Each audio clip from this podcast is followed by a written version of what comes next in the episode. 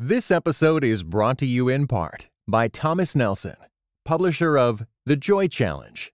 Discover the ancient secret to experiencing worry defeating, circumstance defying happiness.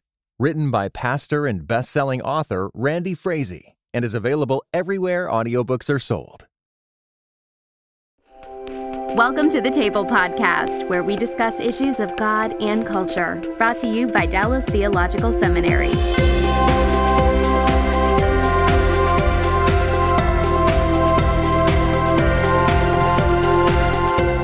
Welcome to the table where we discuss issues of God and culture. I'm Mikel Del Rosario, Cultural Engagement Manager here at the Hendricks Center at Dallas Theological Seminary. And our topic on the table podcast today is cultural apologetics.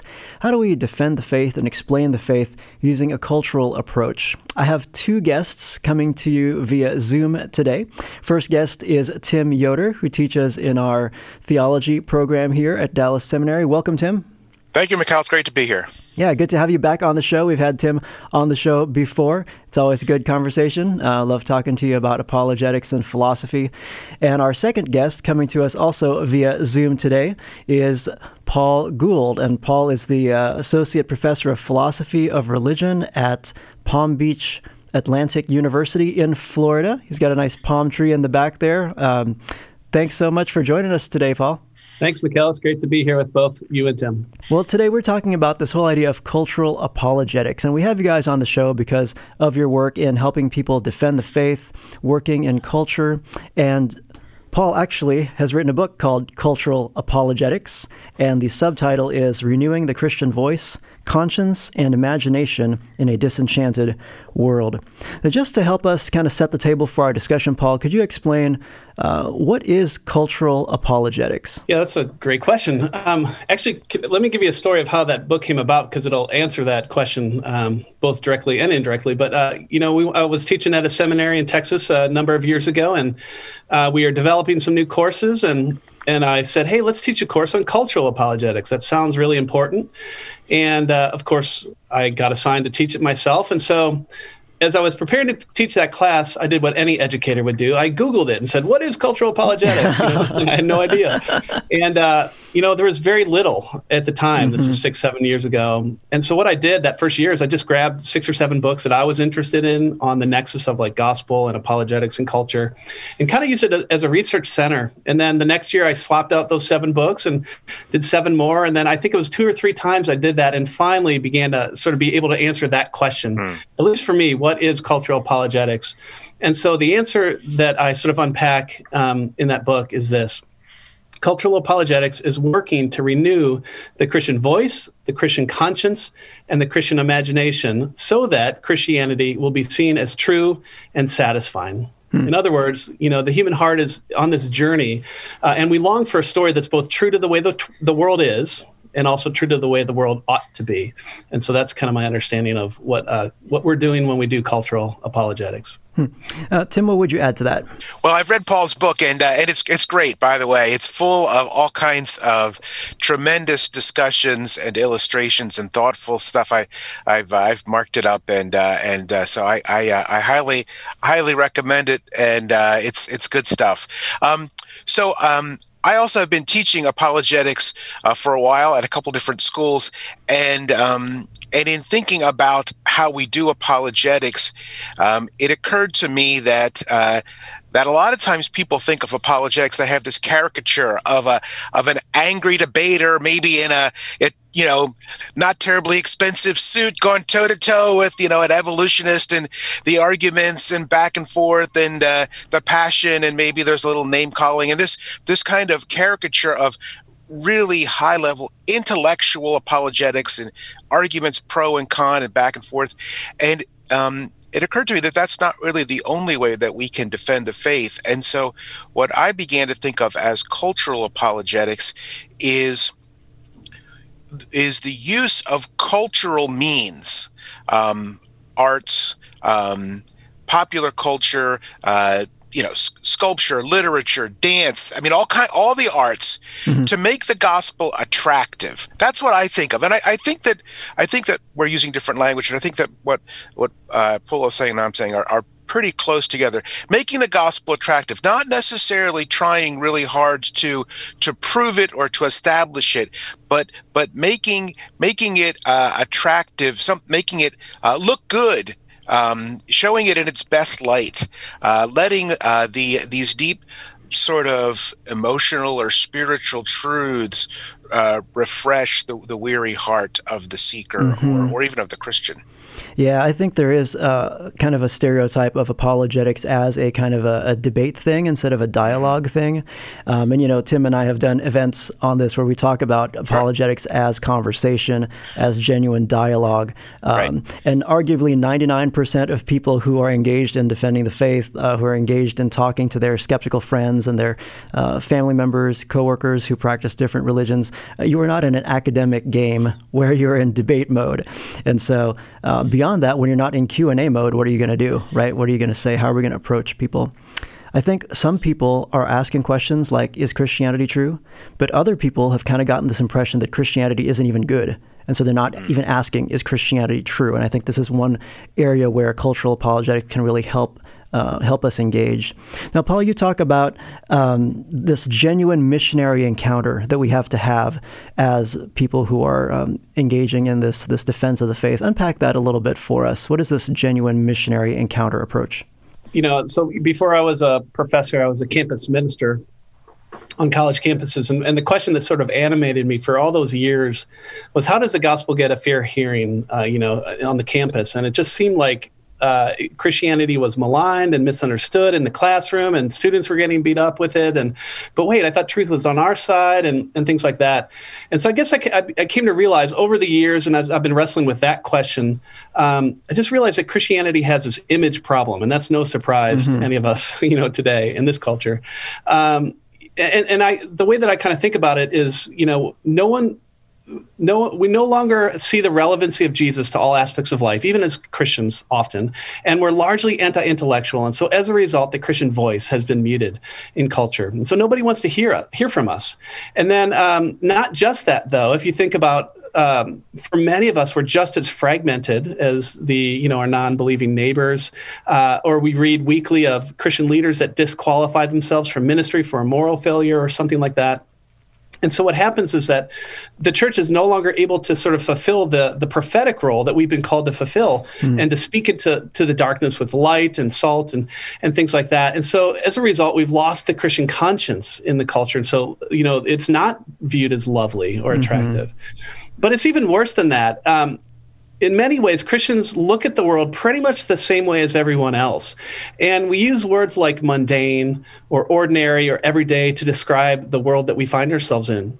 But when you think about it, biblically, that's not the world that we find ourselves in, right? The, the, the proper word is that this world is deeply mysterious and beautiful and enchanted, or to use the proper word, it's sacred, it's holy. Mm-hmm. And so as a result, though, we've largely begun to, uh, we've lost the Christian imagination as well. So if you add all that stuff up, what happens, though, is that Christianity is no longer viewed as plausible or desirable or, or often both. And so Lesslie Newbigin, this is the question that you asked, um, wrote, wrote this wonderful book. You know, he was sent from Great Britain to India in the 1930s, spent 40 years faithfully ministering. He comes back to his sending, sending country, you know, in the 1970s, realizes that he has to have a, a missionary encounter with his own sending country that, as he would put it, has become post Christian mm-hmm. in the years that he was away. And so he asks this question in this book that he wrote called The Foolishness to the Greeks. And I think it's really our crucial question for a post Christian age. But the question was how do we have a genuine missionary encounter with the whole way of thinking, perceiving, and living that we call modern Western culture? And I think that question, call it Newbigin's question, is really our crucial question. Of course, it's not like the ultimate question, it's the penultimate question. The ultimate question is we want every person to ask, What do you make of Jesus Christ? Mm-hmm. But Newbigin understood so well that we can't get to that question unless we pay attention to, to the sort of collective mindset, the collective um, emotional response patterns, the conscience, as well as the collective imagination of our culture, you know, that doesn't even think that what we have to say is relevant.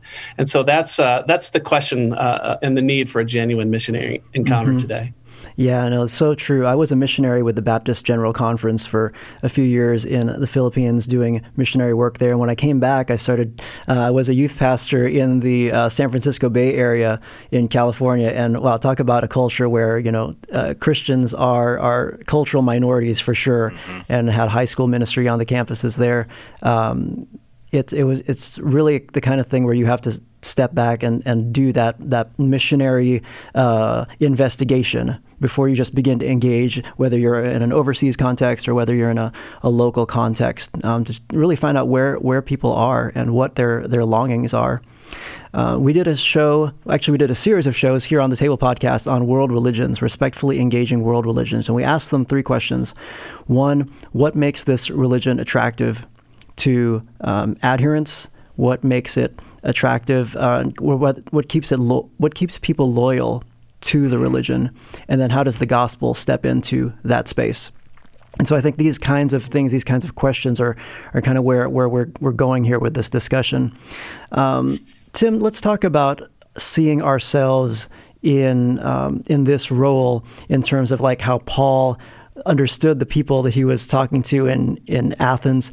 What, what is our Athens like? Would, I'll ask Tim first and then I'll, Paul, ask you to comment as well. Um, what is our Athens like? It's actually hard to uh, to say because our culture is is so diverse and, uh, and and has so many elements. When Paul went to Athens, you know, he saw um, the statues and the temples, and those were the things the Athenians were very proud of. And he, you know, in the famous uh, famous line, uh, "I even see that you worship the unknown God." Let me tell you all about him. And um, and so that was his his entree. I think that maybe one one thing that um, uh, one thing one aspect of our Athens um, is that uh, Americans we, we're an we're an, an entertainment culture. Um, we uh, we we we work hard. I think most of us. Um, but then we like to we like we we really um, because of our because of our wealth and our technology, um, we're we're looking to be entertained. Whether it's you know on our phones, social media, television, movies, music, video games, right, uh, sports. We're looking for entertainment, and um, and of course in some ways the entertainment is supposed to help us to to fill the void right? To mm-hmm. give us something to look forward to. We view that as a reward for a hard day's work. But but that is very escapist. It's just it's just helping us to forget and to um, you know so we watch a and and we watch a show a movie something and the more implausible it is in some ways, the better, right? The more that it's removed from reality of animated or science fiction or, you know, superhero, Marvel universe, whatever. Um, but ironically, ironically, all of that entertainment um, contains a storyline, mm-hmm. and storylines actually point us point us back to the gospel. Yeah. Storylines always have that which is good, that which is evil. They have a hero trying to um, learn about himself or herself. Uh, tr- you know, working in opposition to maybe forces that are bigger than he or she and and and and those are things that point us back to the gospel and so so even in the entertainment culture there is a kind of common ground a touchstone to the gospel mm-hmm. and um and so i think that i think that um uh movies music, um, books, uh, television are, are excellent stepping stones towards the gospel if, if used properly. Um, I give I give you one one simple example. Um, the the story of uh, the, the, the person of uh, Jean Valjean from Les Miserables, um, and uh, whether whether you read the book um, or the, the, the musical or the movie, right? The, the character of Jean Valjean is is an amazing picture of Christ in a lot of ways. Not only is he mm-hmm. a picture of Christ, but he's also a picture of a redeemed sinner, especially in the beginning, and that fantastic encounter with the with the Catholic priest when he's accused of stealing, and the priest, you know. See, do you forget? I gave you these too, and you forgot yeah, all about yeah. it. It was, it was, it's a, it's a, an amazing display of grace. If you don't know what I'm talking about, read the book or, or read the movie, and and and uh, the movie is a lot shorter than the book. Um, but uh, it's it. I remember that the first time that I read it, chills you know mm-hmm. over me in, in this amazing picture of grace and um and so i think that's that's you know awakening our imagination feeling the power of the gospel um hearing it feeling it touch something deep within us yeah, books uh, and movies are a great way to do that. I think certainly we live in a pluralistic culture, so there's not yeah. just one culture we're engaging with, but cultures in the plural. This episode is brought to you by the Truce Podcast. I'm sure you've been there.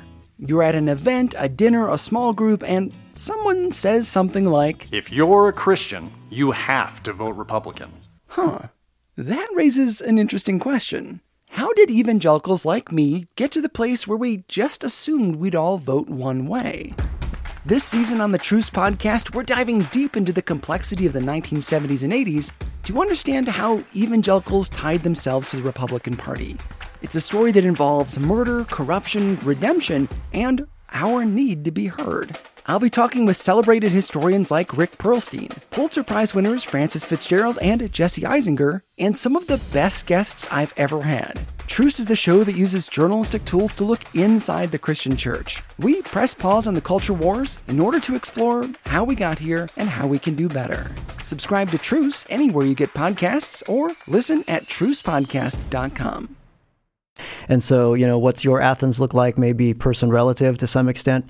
Um, but Paul, could you give us more of a, a higher higher level understanding of, of, how to think about our Athens? Um, in the book, I talk about like I actually reflect on Newbigin's question. You know, he says, "What is the dominant way?" I'm making connections with the dominant way of living, perceiving, and thinking and I do give some, uh, you know, I, I, think the dominant way of uh, perceiving is this word disenchantment, where we no longer see the world in its proper light. That's what I mean. Um, we don't see it as sacred and gift. I think the dominant way of thinking, the, the word I gave is sensate, that we're fixed on the physical, the sensory, you know, C.S. Lewis, uh, junior devil to senior devil in that little book of his Screwtape letter, mm-hmm. basically says your job is to fix their minds on the, you know, the stream of ex- sensual experience and, and, and don't awaken their rational faculties because then they'll pertain to universal matters. And so that's kind of describes our, our dominant way of thinking is sensate or focused on the physical, the experience. And then a hedonistic, you know, we go from one bite-sized episode of pleasure to another. But I think the more I've been, since I wrote the book, that book, uh, I've been thinking about like, what are some metaphors to help us understand what um, disenchantment or secularism is like in the West?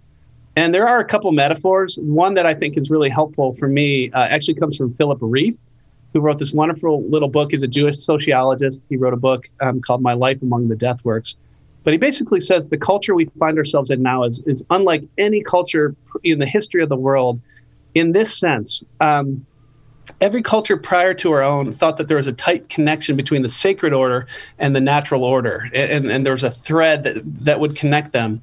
But this culture alone you know in the modern western world we've we've severed that cord and so i think this idea of um, you know the, the the severed cord is, is a kind of good metaphor to help us think about and that's why as tim said earlier you know there's so many different um, cultures within culture well philip rieff would say what we have what what culture is when you sever that connection between the sacred and the and the natural order. Mm-hmm. Um, he just says all that's left is is a warring series of fragments. You know, mm-hmm. and everyone's nice. you know the dominant motif is actor theater. You know, and mm-hmm. and and so yeah, so I, I, think that it is hard to c- characterize our world because there's no there's no uh, no unifying thread that that. Yeah. Um, you know dominates yeah even with movies and, and tv ironically nowadays because uh, we just have so many streaming platforms. We there there is less and less actually of a shared kind of uh, yeah. uh, popular culture even nowadays. Um, so I find that uh, you know an, an, additional challenge that we have to to deal with as well. So people are longing for truth, goodness, beauty. Uh, we're, we're trying to identify where are those longings. How does the gospel speak into that space? What are some of the barriers that we see in our culture that are best um, best approached through this cultural apologetics lens. Um, Paul, what would you say are some of the barriers that you see? Yeah. Um, oh man. I mean, yeah. There's multiple barriers uh, because multiple people in multiple cultures. But um, mm-hmm. I think uh, probably, I, I, think one of the barriers is is um, you know, for so many years, apologetics, I think as T- Tim was alluding to earlier, has focused our guns on defending the rationality of our faith. Mm-hmm. But I think so many objections to our faith today are have to do with the desirability or the attractiveness of our faith. And so I think we've just, and I think the onus or the fault perhaps lies first with us as Christians you know that we too as christians um, so the barriers are internal as much as they're external. Mm-hmm. um, you know that we are we are anti-intellectual. And so we have a weak theology of the body and a weak theology of beauty and a weak theology of story uh, you know or whatever. Uh, we, we, just have a weak theology. Uh, and so so anti-intellectualism i think we're just as fragmented. You know we struggle with being a dr jekyll and mr hyde just as much as the other. So why would you know if our universal longing for goodness is understood in terms of this longing to be whole and yep. we're not whole and it's this longing for just justice but we're not just and mm-hmm. it's this longing to live a life greater than ourselves but yet yet we're living you know a life largely focused on on self um, it's not going to be attractive and so um, and then in terms of this you know our uh, the, the, third sort of internal barrier that comes to mind is this unbaptized imagination that we no longer view ourselves as part of a, a, universe created by god you know calvin famously said the heavens and the earth are a dazzling theater of god's glory yet we i think we tend to think that we live in the theater of the absurd you know instead and so we've got to re-enchant ourselves in some ways and and mm-hmm. perhaps mm. i guess what i'm saying is the biggest barrier probably is an internal barrier in many ways uh, that has to do with us. And of course, there are lots of external barriers, um, but that's probably where I would start. Yeah, yeah. Well, there are a number of things I think uh, that we can actually resonate with our culture and say, yeah, you know what you're saying right now in terms of where where is justice in the world. Um, yes, let's identify where injustice is, and let's let's all um, admit there is something broken with our world and how people are treating each other. Um, and then other people would say, well, where's God in all of this? And I think one of the barriers is uh, is the hiddenness of God. And I know Tim, this is an area that you have been interested in. Um, unpack for us what what this particular objection and barrier to to considering the claims of Christianity is, and, and what's a good response to that from a cultural approach. Yeah, thanks, Mikel. It's a it's a, it's a it's an important issue, and I think it does fit fit very well here.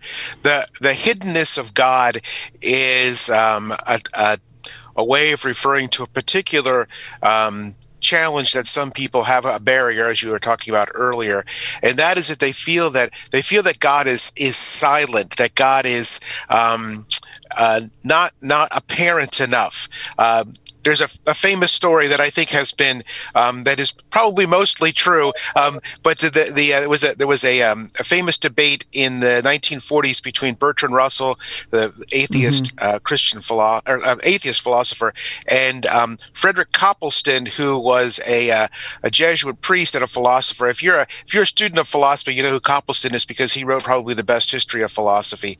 And they had a debate on the BBC. And at one point, uh, Copleston challenged Russell, "What would you say to God, you know, if uh, if you were to meet him?" And and Russell said, "Not enough evidence, sir. Mm-hmm. Not enough mm-hmm. evidence." Mm-hmm. And um, and I think that uh, even if that story is a bit apocryphal, um, it does reflect what a lot of people think. Not enough evidence. Where is God? Why doesn't you know? Why do, when we turn a stone over, why doesn't it say made by God right on it? Or, you know, or the stars spell out verses or something like that that would um, help us to know for sure. Um, so the hiddenness of God, it, it, it um, it happens to people when that when they go through difficulties, um, like Habakkuk in the Bible. How long, O Lord, will we see violence and you not respond? Um, Elie Wiesel in the in the ex, uh, in the uh, concentration camps. You know, where is God? Why didn't He come to rescue the Jewish uh, people from the Nazis? So, uh, but it occurs to people also um, who just are feeling it psychologically. They just feel distant from God. Um, we learned that that uh, Mother Teresa had a, a, long experience that some people call the dark night of the soul, and she mm-hmm. felt cut off from God, even though she was doing amazing things in her charity and her work uh, with the with the poor children of India. She felt very distant from God. Um, so it's a broad area that that touches a lot of different people in different ways. Um, one of the things uh, that we can say in response to that is, um, first of all, it, it is the truth that God is not silent, right? God reveals himself in the Bible, which is a big book, um, but God reveals himself in the world. God reveals himself in all that he's done. Um, we, you know, the, the Bible tells us that the law is written on our hearts and our conscience bears witness to all that God is. And so sometimes when God is silent, it's because um, we have, uh, we're not listening in the right way.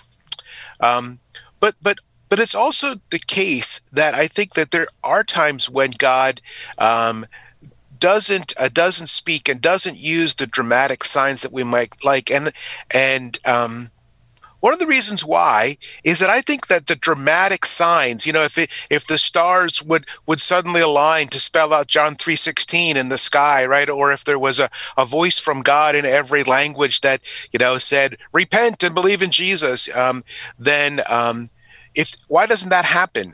And some of the reason, one of the reasons why I think that doesn't happen is because those dramatic signs often only tend to produce shallow faith and not really deep faith. Deep faith is produced through trials. Think about this biblically.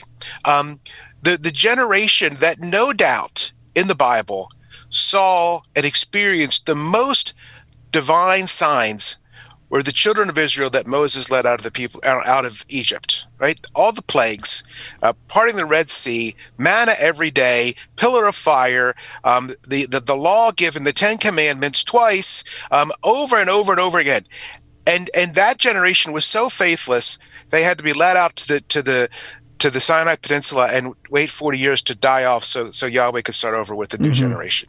Mm-hmm. And um, and if you say, well, that's just one generation, well, then I'll give you also the people of Jesus' time who who who saw all of Jesus' miracles, and still many of them refused to believe. the The great miracles don't always produce. Um, tremendous faith. Faith yeah. comes from uh, walking through difficult times. It's not it's not an easy truth, but I think it's a I think it's a biblical one. Yeah, um, that's very true. one to reflect on.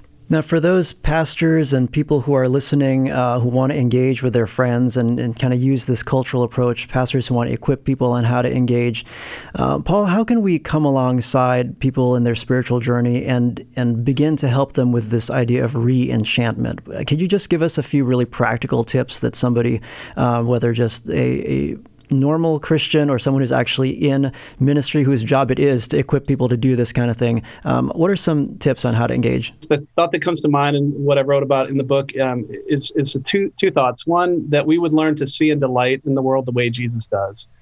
And then number two, that we would learn to invite others to see and delight in the world the way Jesus does. And um, see and delight are two important words because, you know, see has to do with perception that we would learn to, to perceive in a non disenchanted or not actually theologians talk about disenchanted perception as a kind of idolatry. So we, we would begin to see the world in this proper light and then delight has to do with our uh, effective response to the world. Like you know i think um cs lewis was so big on the, the idea of our emotions as a, co- a kind of quasi perceptual faculty where we perceive value in the world. And so learning to, to see the good and the beautiful and the true and then to value it. So um, I think that begins, you know, by maybe just immersing ourselves in the wor- world of the Bible and asking the question, how does Jesus see the world around here? You know, we and we can branch out from there, but it's very simple things like, um, you know, uh, spending time in God's Word, studying God's Word, memorizing God's Word. These are not rocket science ideas. Um, I think within that, what you find though is like I'm thinking of in Acts three, where you have Peter and John on the way to the temple, and and and it was very clear in that episode. Uh, you know, a beggar asked Peter for money. Peter doesn't give him money, but he heals him. But if you read that, Peter was actively looking for God to work in his life and in the lives of those around him. And so cultivating that posture of, of expecting God to be at work in your life and in the lives of those around you.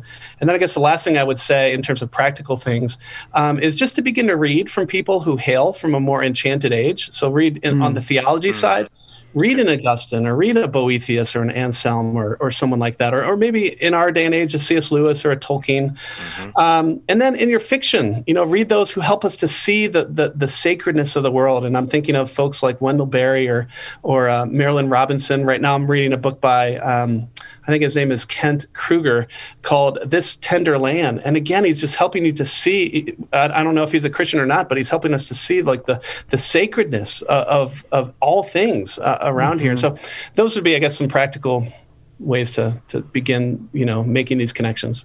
Yeah, you're reminding me of a friend of mine, Holly Ordway, who you may know, uh, yeah. who wrote this this book about her journey um, from atheism, um, and and her, just to begin to crack the door open to theism, she was studying uh, the. Uh, holy sonnets of Donne, of all things, batter my heart, O three person God. And she says, This is what it would be like for someone who believes this to pray to feel this way to you know? And and just even something like that to capture someone's imagination. It was amazing to me when i first uh, heard about that and and uh, she's a good person to know. But um, let's end uh, end on this note. If there are people who want to go further um, we're recommending your book the cultural apologetics but what other resources would you recommend paul for people to get started in thinking about apologetics from this cultural way yeah, that's a great question. I mean, I think you, you had mentioned Holly. Holly's work, Holly Ordway's work is excellent yeah. on the, the imagination and beauty. Um, I, I, mean, I think you know what. There's this interesting renaissance taking place in the, in the this sort of lane of art, beauty, imagination, and and the church. Mm-hmm. And so I, would encourage you to, to find that, whether it's Makoto Fujimura up at, mm-hmm. up at Fuller and the work he's doing, or the Rabbit Room down in Tennessee and the folks, Andrew Peterson and the works that he's doing. Mm-hmm. Follow some of that. Um, uh, uh, there's a uh, the book reimagining apologetics by by bailey that's that's in this lane and and others. Uh, so i would just maybe start with uh, those people. There's there's a lot of deeper stuff behind all this but those are those are some good entree points into the the works. works those are those are excellent suggestions. Uh, uh, Mako Fujimura is is really good, and um, uh, as a, as an ab- abstract painter, um, of course, reading C.S. Lewis is you know is, is never bad either. Uh, he's he's one of the the, the the big names in this. It's interesting that that his testimony includes reading George MacDonald, um, and we can even think Augustine in his testimony is reading uh, Cicero and Plato that helped to to re- reimagine his mind in that way. So so there's actually a long tradition of this. Yeah. Well, thank you guys so much for joining us here today. Tim, thanks for being here.